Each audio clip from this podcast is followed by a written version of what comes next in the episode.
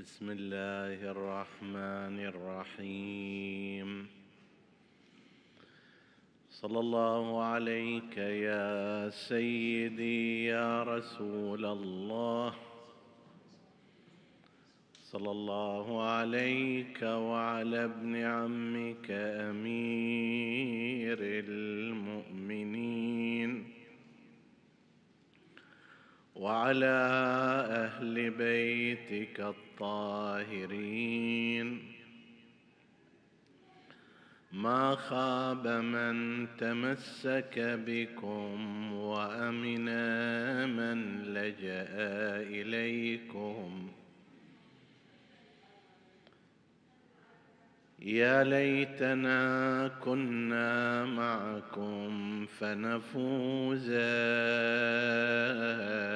فوزا عظيما. الله يا حامي الشريعة. أتقر وهي كذا مروعة؟ بك تستغيث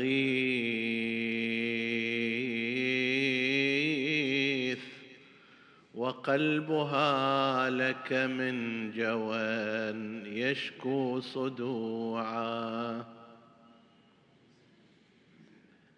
مات التصبر في انتظارك أيها المحيي الشريعة. فانهاض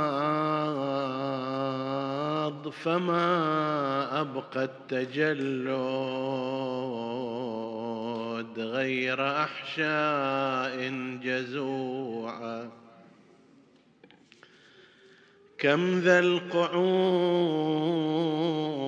سيدي يا صاحب العصر. كم ذا القعود ودينكم هدمت قواعده الرفيعة. تنعى الفروع أصوله وأصوله تنعى فروعا واطلب به بدم القتيل بكربلاء في خير شيعة. قتلته آل أمية.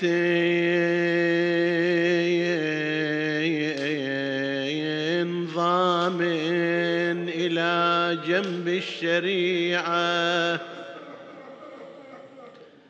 قتلته آل أمية. ضامن. يعني إذا كان بعيد عن الماء إلها وجه ولكن إلى جنب الشريعة ويقضي ضمان. قتلته آل أمية. ضامن. إلى جنب الشريعة حيث الحسين على الثرى خيل العدا طحنت ضلوعا. ورضيعه بدم الوريد مخضب. فاطلب رضيعا ما ذنب أهل البيت. ما ذنب أهل البيت حتى منهم أخلوا ربوعا. تركوهم شتى مصائبهم وأجمعها فظيعه فمغيب يا صاحب العاص فمغيب كالبدر تنتظر الورى شوقا طلوعا. ومكابد للسوم قد سقيت حشاشته نقيعا ومصفد يا باب الحوائج يا موسى بن جعفر. ومصفد لله سلم أمر ما قاسى جميعا وسبية باتت بافعى الهم يا زينب الكبرى وسبيه باتت بأفعلها مهجتها لسيعة. لكنما الأمر لله لا حول ولا قوة. إلا بالله العلي العظيم. إنا لله وإنا إليه راجعون. وسيعلم الذين ظلموا أي منقلب ينقلبون.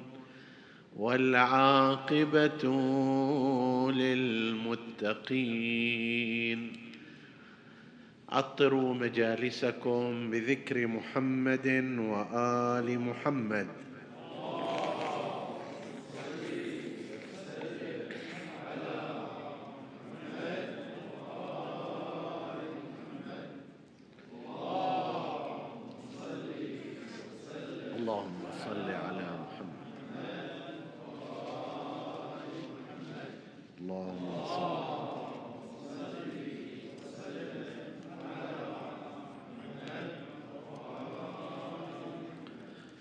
حديثنا بإذن الله تعالى يتناول شيئا من سيره وشعر شاعر أهل البيت عليهم السلام السيد حيدر بن السيد سليمان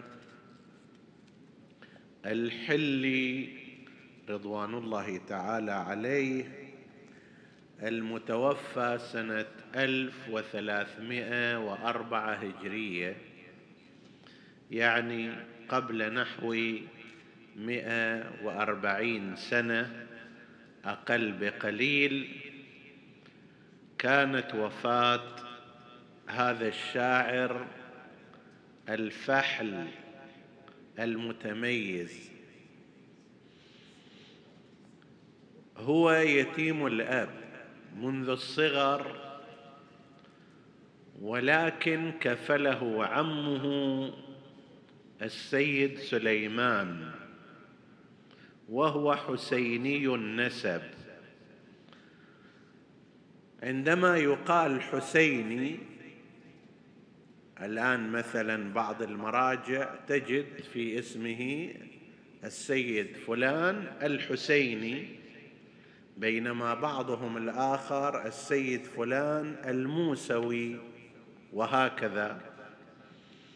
مع أنهم كلهم بالتالي يرجعون إلى الإمام الحسين عليه السلام ويرجعون إلى أمير المؤمنين عليه السلام. لكن جرى الاصطلاح هكذا. مثلا من كان حسينيا الغالب الغالب أنه من نسل وذريه الإمام علي بن الحسين زين العابدين وغالبا ما يكون من أبناء الشهيد زيد بن علي. فإنه فيه كان عقب كثير وسلاله مباركه وسبحان الله يعني هذا من عجيب الزمان بل هو من سنة الله عز وجل.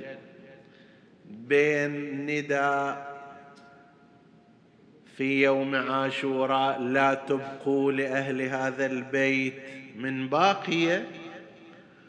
وإذا بهذا الإمام الأسير العليل الذي تم تهدده بالقتل عدة مرات عندما هجموا على المخيم كان محتمل أن يقتل عندما جيء بالاساره إلى ديوان عبيد الله بن زياد أيضا تهدده بالقتل وقام إليه اللعين لما رد عليه الإمام عليه السلام.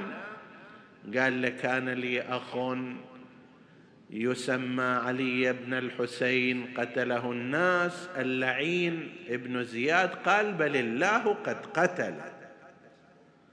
فقال له الإمام عليه السلام الله يتوفى الأنفس حين موتها والتي لم تمت في منامها. تنتهي الحياة والموت كله إلى الله لكن المباشر من هو؟ اذا إنسان جاء وقتل شخصا آخر. يقدر يقول أنه أنا ما قتلت الله هو اللي قتل روحوا اخذوا ديته من عند الله. طيب. فهنان اللعين قال له وبك جرأة على رد جوابي اقطعوا عنقه. لولا أن العقيلة زينب عليه السلام رمت بنفسها عليه واعتنقته وقالت يا ابن زياد حسبك ما سفكت من دمائنا. والله لا يقتل حتى أقتل قبله. وبالفعل تراجع اللعين عن هذه الخطوة. هذا اللي كان مهدد بالقتل وشعارهم لا تبقوا لأهل هذا البيت من باقية. تعال وانظر إلى ملايين البشر من ذرية رسول الله صلى الله عليه وآله من نسل الحسين عليه السلام ومن نسل الحسن عليهما السلام. فالحسين عادة إشارة إلى أنه من أبناء الشهيد زيد ابن علي بن الحسين عليهما السلام. إذا شفت أحد الأسماء الغالب أن النسبة هكذا. هذا السيد حيدر هو من هذا النسل ينتهي نسبه إلى الشهيد زيد بن علي بن الحسين عليه السلام. توفي أبوه وهو صغير في السن جدا كان صغير. طبعا كان لولا أن أنه توفر له من يحتضنه. لربما صار كسائر الأيتام الضائعين في هذه الحياة. لكن عمه أخ والده اسمه السيد مهدي لا كان رجلا على مستوى المسؤولية. وشوف شنو من فضل سوى هو هذا نفسه عمه سيد مهدي هو أديب وشاعر أيضا. فتكفل ابن أخيه من كل الأشياء حتى لقد قسم له من ميراثه. يعني شوف النفوس شلون. اكو بعض العوائل والاسر معارك بين الاخوة بين الاخوات. حروب داحس والغبراء. على النتفة الأرض وعلى هالكم من قرش. وبعضها ثلاثين سنة. سمعت مرة من المرات بعضهم جاء و حياك الله أبو شريف. تفضلوا. على المنبر. أنت من السابقين السابقون السابقون أستاذ بعد في هذا الميدان. الله يحفظكم إن شاء الله.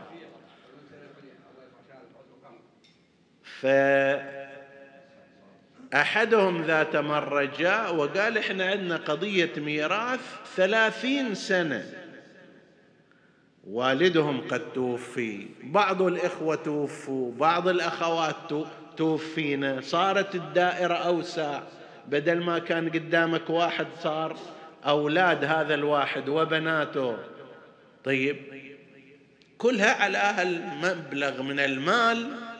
طيب وشوف هذا مثلا هالرجل سيد مهدي الحلي عم السيد حيدر الحلي قسم له كان عنده ولدان قسم للسيد حيدر الذي تولى أمره وكفله وهو يتيم وصغير أوصى بأن يكون ثلث أمواله له. يعني ثلثان راح يروحوا إلى من؟ إلى الورثة.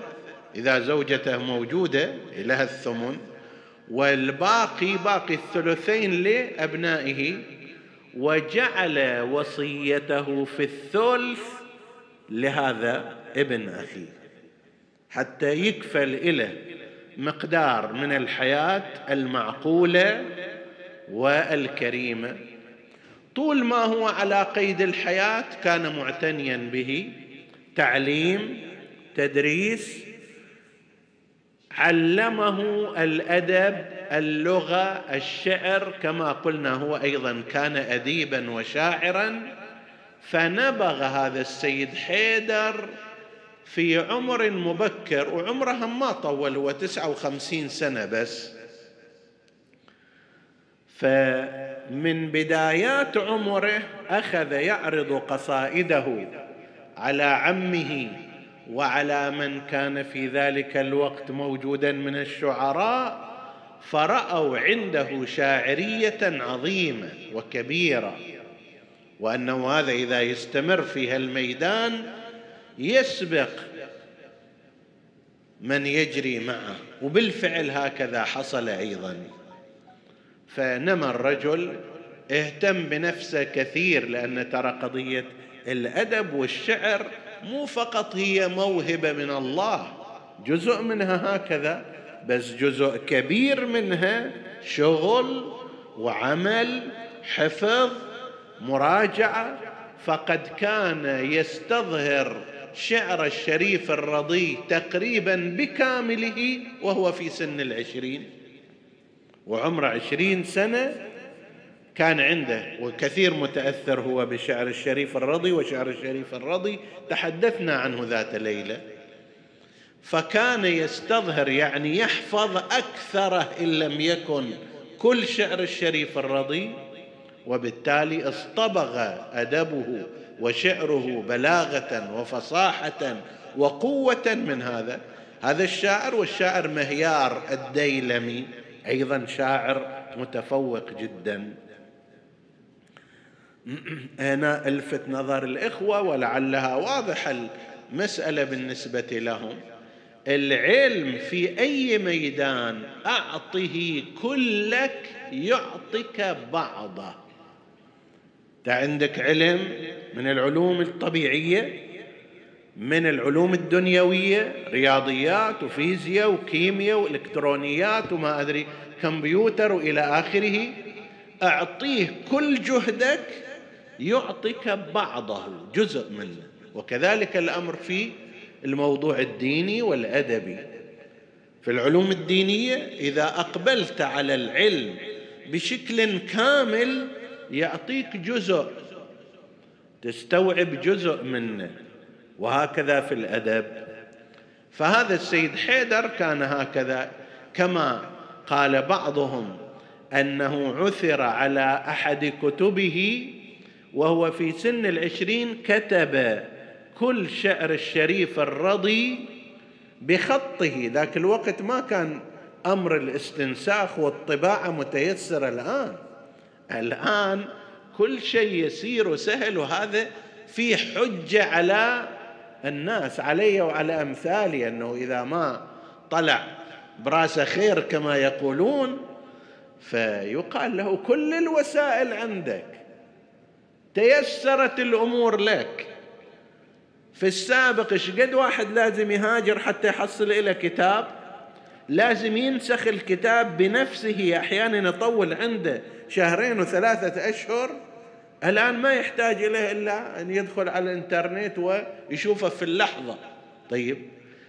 فإذا لم ينتج مثلي وأمثالي في هذا الزمان انتاجا جيدا الحجة علينا تكون أبلغ وأقوى لأنه مع وفرة الوسائل وتسهيل الأمور ومع ذلك ما قاعدين ننتج الإنتاج المطلوب. وأولئك مع صعوبة الأمور. إلى الدرجة اللي واحد إذا يبغى يقرأ كتاب لازم هو ينسخه بخطه وقد يستغرق منه ذلك فترة طويلة ومع ذلك انتجوا ذلك الإنتاج العظيم. فالسيد حيدر كان هكذا برز بروز استثنائي وفاق سواه. فاق سواه إلى الدرجة التي أكرمه فيها مرجع الطائفة في زمانه بلا منازع الميرزا محمد حسن الشيرازي الكبير قائد ثورة التنباك التي حرر بها إيران من الاستعمار الاقتصادي البريطاني. قضية معروفة وعلامه فارقه في تاريخ إيران أن البريطانيين جاءوا بالتعاون مع شاه إيران في ذلك الزمان قبل حوالي 130 سنة أو نحو ذلك 1906 وما بعدها أقل من 130 سنة. واتفقوا معه في مقابل مبلغ بسيط من الليرات الذهبية. قالوا عشرة آلاف ليرة ذهبية. فأعطاهم الجمل بما حمل كما يقولون. امتياز الاقتصاد بالذات في جهة التنباك التبغ. كانت إيران تنتج التبغ على مستوى كبير جدا. فقال لهم هذا خذوا أنتم تأخذونه. من الناس بسعر بسيط ثم تصنعوه وتبيعوه على راحتكم. وما حد له حق أن يبيع إلا على هذه الشركة البريطانية. في حديث مفصل الآن لا نريد أن ندخل فيه. الميرزا الشيرازي الكبير وهذا يبين دور المرجعية وعظمة المرجعية الشيعية رأى خطورة كبيرة في هذا الأمر. إذا دولة مثل بريطانيا جاءت وسيطرت على اقتصاد بلد مسلم تبيعه وتشتريه حسب التعبير. فأصدر فتوى من سطر واحد. هكذا كتب استعمال التبغ في هذا الزمان هو محاربة لصاحب العصر والزمان. إذا واحد يستعمل التبغ يشتري يبيع يدخن غير ذلك.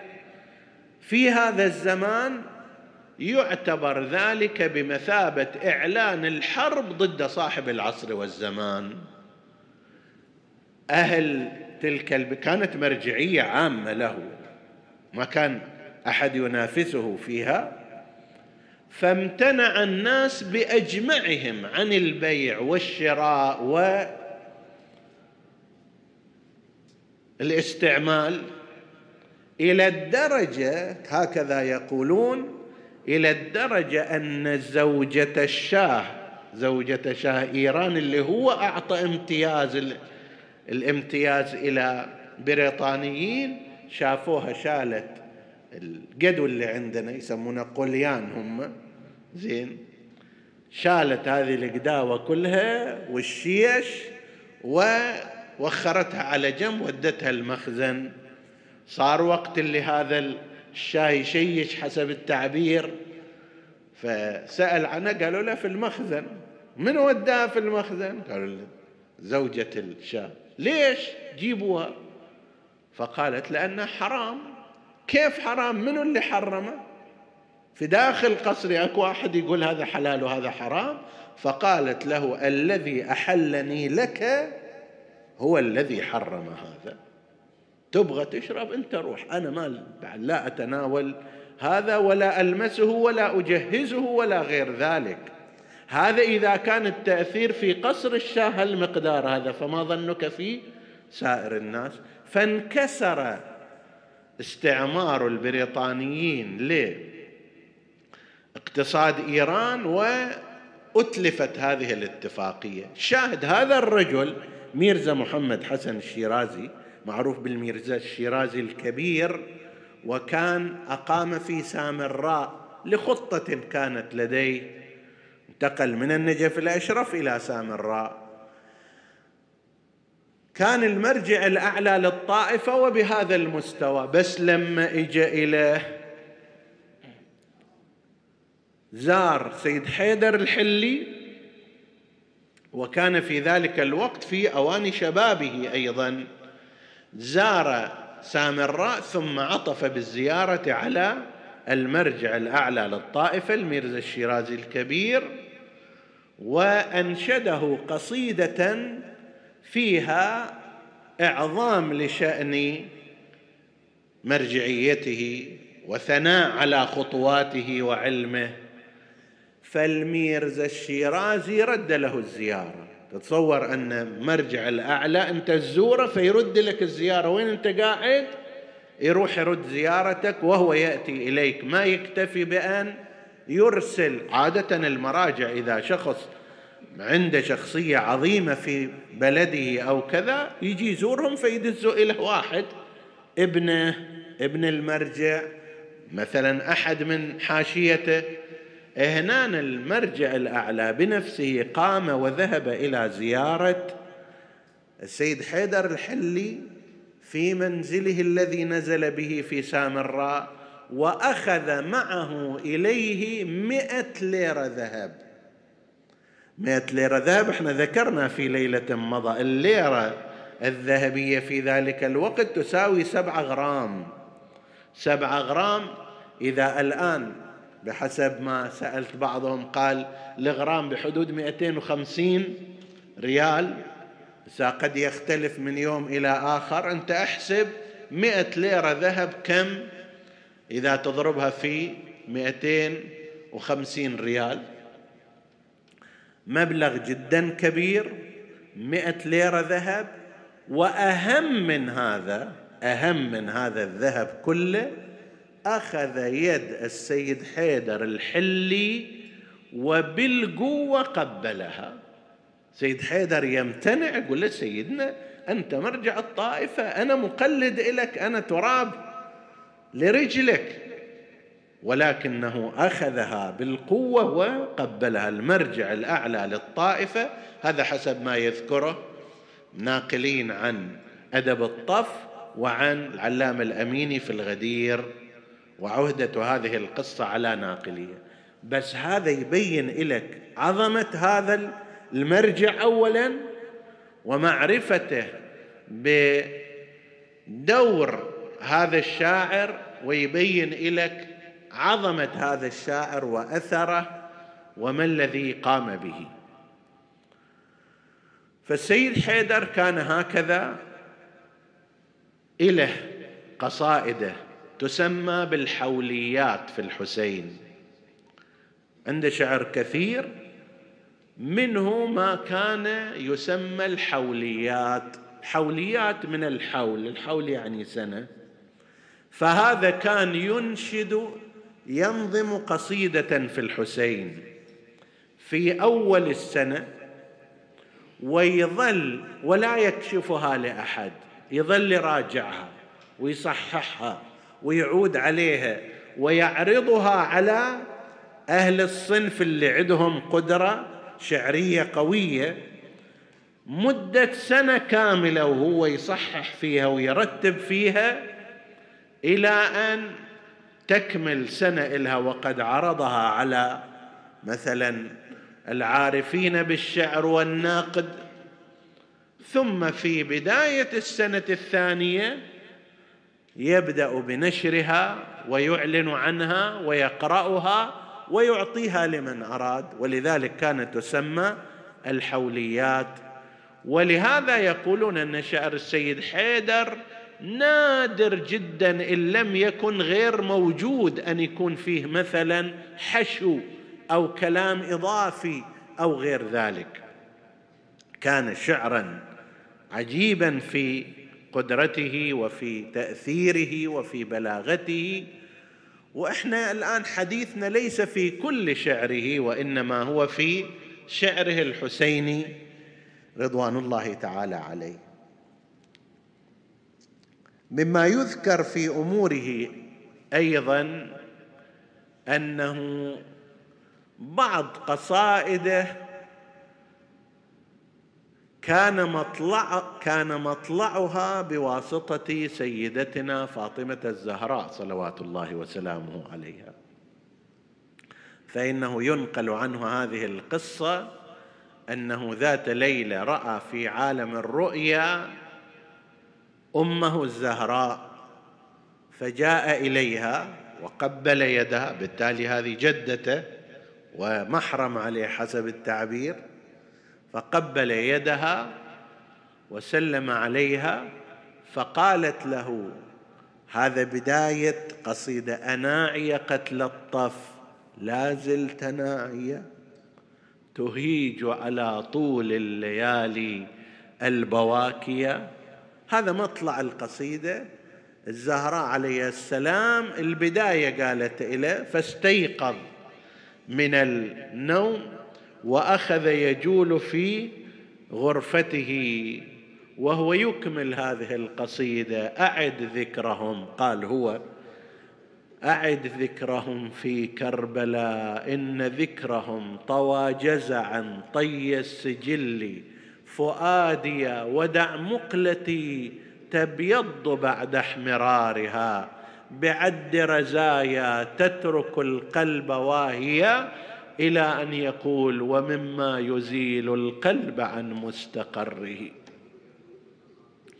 ويترك زند الغيظ للحشر واريا. شنو هذا اللي يزيل قلبك عن مستقره؟ يقول دخول بنات الوحي عند طليقها. بحال له يشجين حتى الاعاديا أبا حسن حرب تقاضتك دينها إلى أن أساءت في بنيك التقاضيا. وهكذا يستمر على هذه القصيدة المشجية والمؤثرة التي حظيت ببركات سيدة النساء فاطمة صلوات الله وسلامه عليها. هذا منها الصوب إذا تشوفه يقطر رقة وحزنا وألما بس إذا اجى إلى قضية الحسين ومواقفه تشوف كل عناوين الكرامة كل عناوين الإباء كل عناوين العز بارزة في شعره. وقصائده في ذلك الجانب كثيرة منها قد عهدنا الربوع وهي ربيع. أين لا أين أنسها المجموع؟ إلى أن يقول طمعت أن تسومه القوم ضيما وأبى الله والحسام الصنيع. كيف يلوي على الدنية جيدا؟ لسوى الله ما لواه الخضوع. فتلقى الجموع فردا ولكن كل عضو في الروع منه جموع. عزمه من بنانه وكأن من عزمه حد سيفه مطبوع. بس لما لما يجي إلى قضية النساء لا هنا أنا بعد ينخذل يقول قوضي يا خيام عليا نزار فلقد قوض العماد الرفيع. واملأ العين يا أمية نوما فحسين على الصعيد. صريع ودعي صكة الجباه لؤي ليس يغنيك صكها والدموع. وهكذا. لما يوصل إلى ذيك الجهة بعد تشوفه يذوب رقة ويذوب حزنا لكن في الجهة الأولى يتفرعن فيه الإباء ويعظم فيه حس الكرامة. وهكذا سائر قصائده قصيدته المشهورة. هذه القصائد من توفيقه ومن شدة إخلاصه أننا نراها قل أن يكون هناك خطيب لا ينشدها لا يقرأها لا يتمثل بها إما بشكل كامل أو في بعض الحالات. القصيدة التي قرأناها أول المجلس الله يا حامي الشريعة أتقر وهي كذا مروعة بك تستغيث وقلبها لك من جوى يشكو صدوعه. هذه أصبحت أشهر من كل القصائد التي تليت في استنهاض واستنجاد الإمام المهدي عجل الله تعالى فرجه الشريف. من قصائده المعروفة جدا والتي كما قلت يترنم بها من يريد أن يجلي حياة الحسين في الإباء كفاني ضنا أن أرى في الحسين. شفت آل مروان أضغانها فأغضبت الله في قتله وأرضت بذلك شيطانها. عشية أنهضها بغيها فجاءته تركب طغيانها بجمع من الناس. سد الفروج وغطى الوهاد وقيعانها وطى الوحش إذ لم يجد مهربا. وغادرت وغادرت الطير أو كانها إلى أن يقول وسامته يركب إحدى اثنتين ألا وإن الدعي ابن الدعي قد ركب قد ركز بين اثنتين. وسامته يركب إحدى اثنتين. وقد صرت الحرب أسنانها فإما يرى مذعنا أو تموت نفس ابى العز اذعانها فقال لها اعتصمي بالإباء.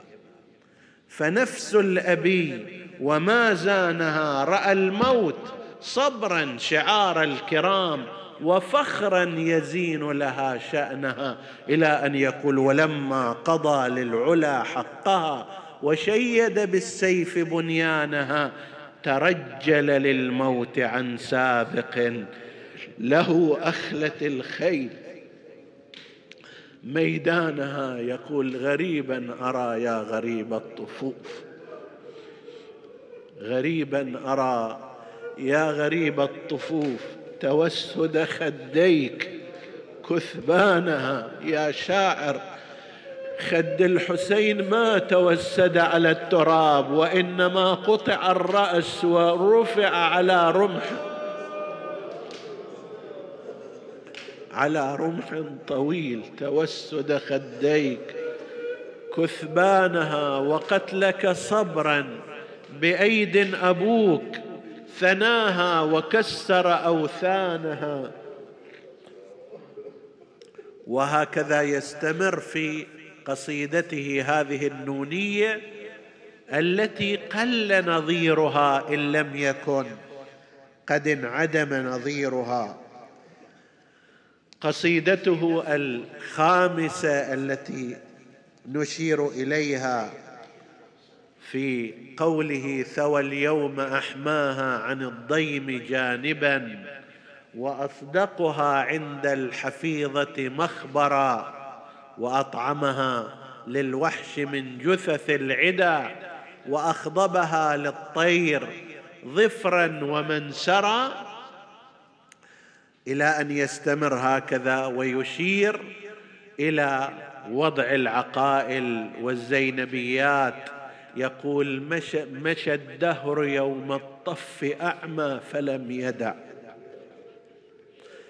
عمادا لها إلا وفيه تعثرا وجشمها المسرى ببيداء قفرة ولم تدر قبل الطف ما البيد ما السرى وهكذا يعرج على قضية السبايا والاسارى بعدما جلى صوره الحسين عليه السلام في أوضح درجات الكرامة والإباء والعزة.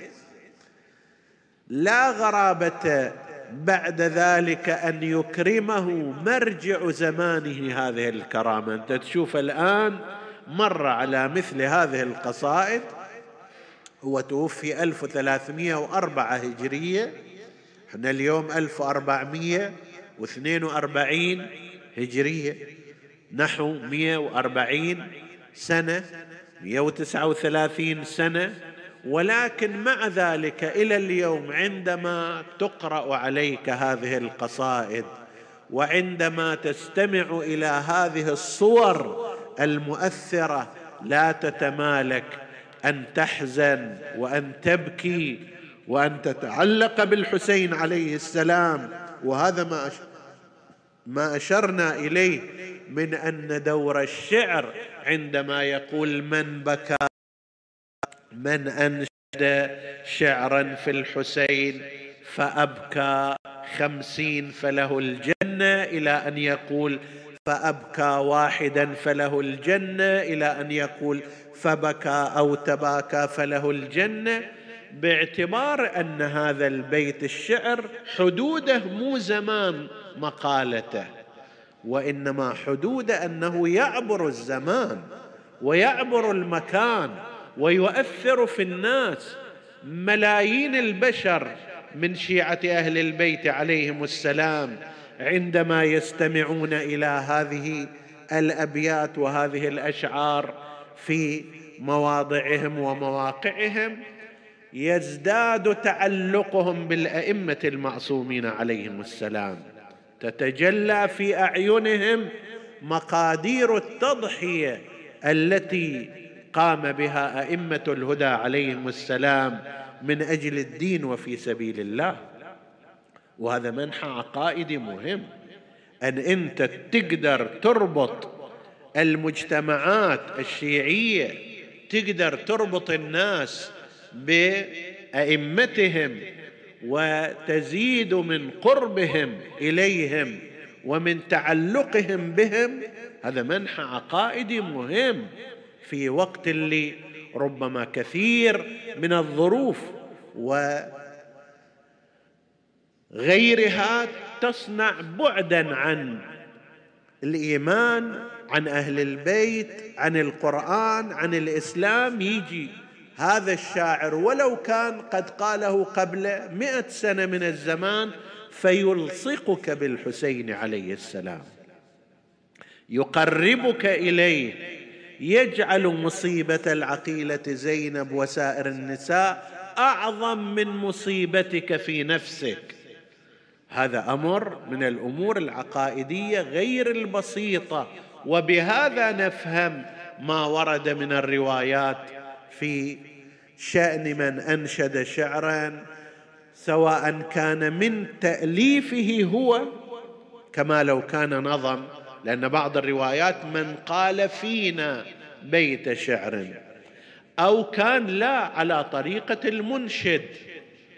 المنشد الخطيب الملا حسب التعبير الرادود الخطيب الحسيني. بل انت أيضا اذا كنت تترنم بابيات شعر في الحسين فحصلت لك حالة بكائية. هذا أيضا ثوابه الثواب العظيم الذي جاء في الروايات.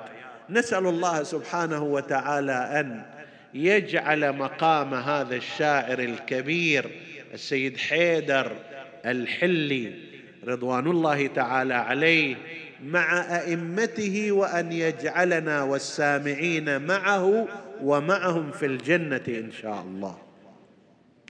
وهؤلاء بلا ريب هؤلاء ممن ترجى شفاعتهم.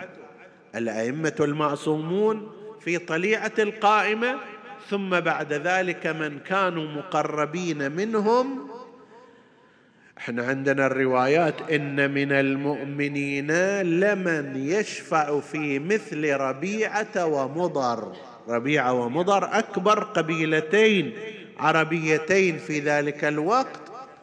والحديث يقول من الممكن أن يكون هناك مؤمن يشفع في هذا المقدار. مئات من الناس آلاف من الناس إذا كانوا محل الشفاعة.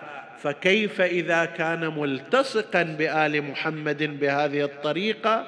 وكيف إذا كان نفس المعصومين صلوات الله وسلامه عليهم؟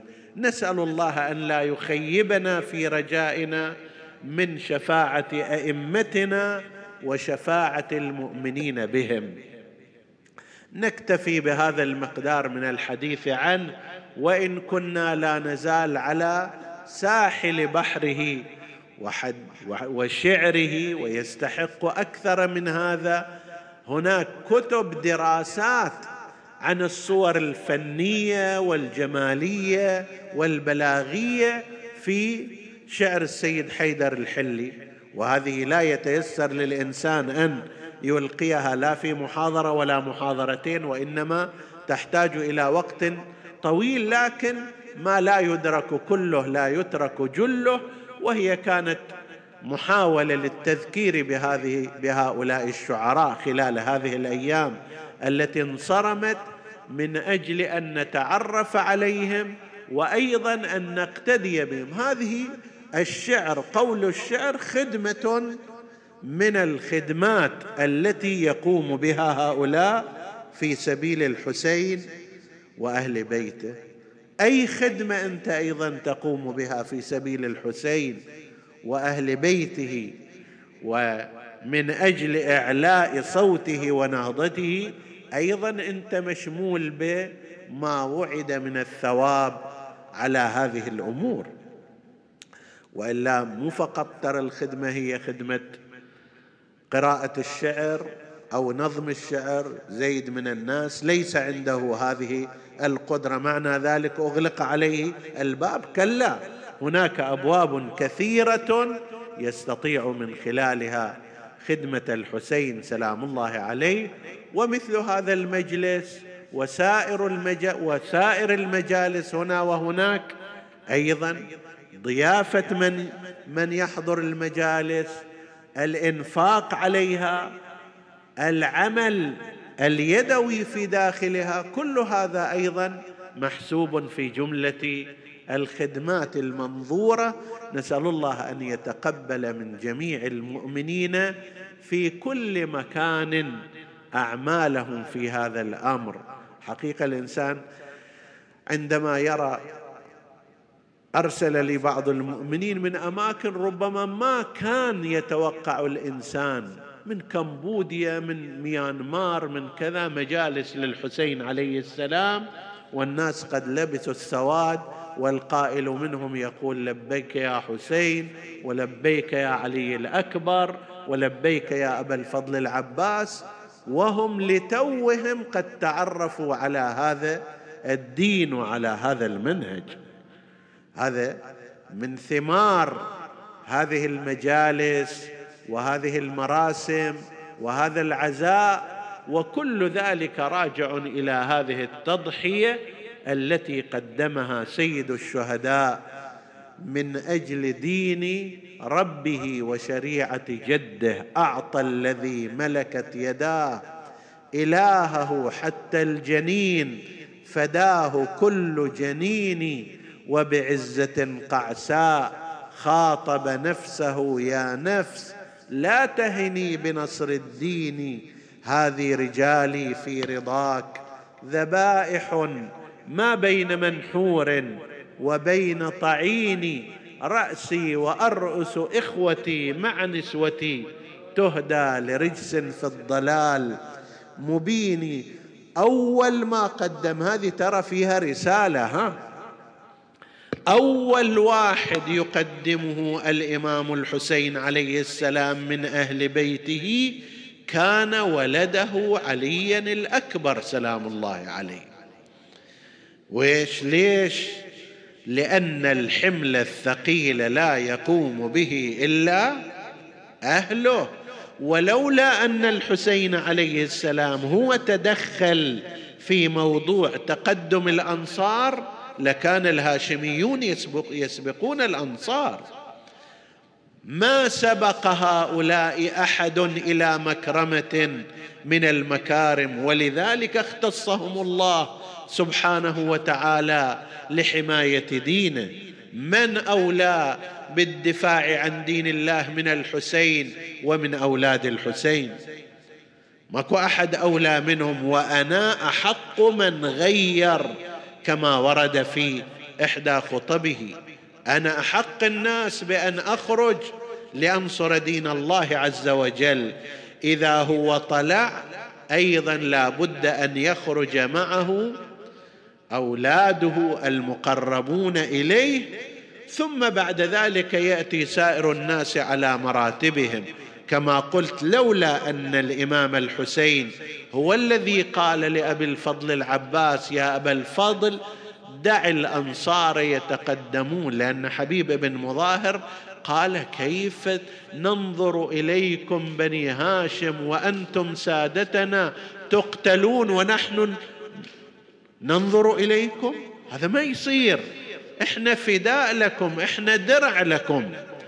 قال أبو الفضل العباس لا إحنا أصحاب الحمل الثقيل ونحن الذين يطلب زعيمنا وسيدنا الحسين فإحنا أولى بالدفاع لولا أن الحسين تقدم هنا وأمر أبا الفضل العباس بأن يتراجع ويترك للأنصار لكان بنو هاشم هم الذين تقدموا. لكن لما تفانى الأنصار ولما صرعوا لا سيما بعد الحملة الأولى وبعد الصلاة جاء الدور على بني هاشم. فأول من برز إلى القتال أشبه الناس خلقا وخلقا ومنطقا برسول الله. علي الأكبر مو شبيه النبي أشبه الناس. مو فقط في شكله وإنما في أخلاقه في منطقه في كلامه في طريقة حياته. هو أشبه الناس أشبه حتى من أبيه الحسين عليه السلام بمقتضى هذا الكلام مع أن الحسين كان شبيها برسول الله. لذلك يقول وكنا إذا اشتقنا إلى رؤية نبيك نظرنا إليه. يا أبا عبد الله من الآن فصاعدا لن تستطيع أن تتذكر صورة رسول الله. ليش؟ لأن هذا الوجه وهذا البدن الذي يذكرك برسول الله سوف يقطع اربا اربا. تدري هذه الكلمة كما ينقل بعض الذاكرين. يقول أنا كنت أكتب مقتل الحسين عليه السلام فوصلت إلى مصرع علي الأكبر. فلما وصلت إلى مصرع علي الأكبر العبارة المعهودة فانثالوا عليه هذا يضربه بسيفه وذاك يطعنه برمحه حتى قطعوه إربا إربا. يقول أنا شككت في هذا في هذا الكلام كيف يصير يعني؟ أليس هذا مبالغة؟ يقال أنه في الليل في عالم الرؤيا رأى فاطمة الزهراء عليها السلام وهي تقول له اكتب.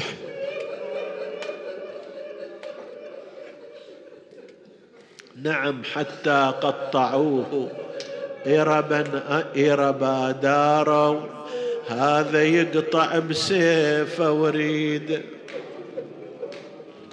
وهذا بالخناجر فالصليد. وهذا يغط من رمح الحديد. بخاصرته وهو يعالج ويفغار. هوى من على سرج فرسه إلى الأرض مناديا عليك مني السلام يا أبتاه. هذا جدي قد سقاني بكأسه الأوفى. شربة لا أظلم لا أظمأ بعدها أبدا. ويقول إن لك شربة مذخورة. يعني يا أبا لا تتأسف علي. أنا رحت ظمآن أنت اللي رحت. وهو يقول إن لك شربة مذخورة جاءه الحسين وقف على مصرعه. قال أرباب الخبر تمدد إلى جانبه في الميدان وضمه إلى صدره. يا بويا من سمايا يمك ونينك. ومن شبحت لعند الموت عين. للعشرين ما وصلن سنين أياك وحاتفني عليك الدهر الأشقر. وحاتفني عليك الدهر الأقشار. ابني هل لك عودة حتى أقول مسافر كنت السواد لناظري فعليك يبكي الناظر. يا الله نسألك اللهم وندعوك باسمك العظيم الأعظم الأعز الأجل الأكرم يا الله. اغفر لنا ذنوبنا كفر عنا سيئاتنا آمنا في أوطاننا. لا تسلط علينا من لا يخافك ولا يرحمنا. ولا تفرق بيننا وبين محمد وآله طرفة عين. احفظ اللهم إخواني السامعين فردا فردا واقض حوائجهم. اشف اللهم مرضاهم لا سيما المرضى المنظورين ومن أوصانا بالدعاء.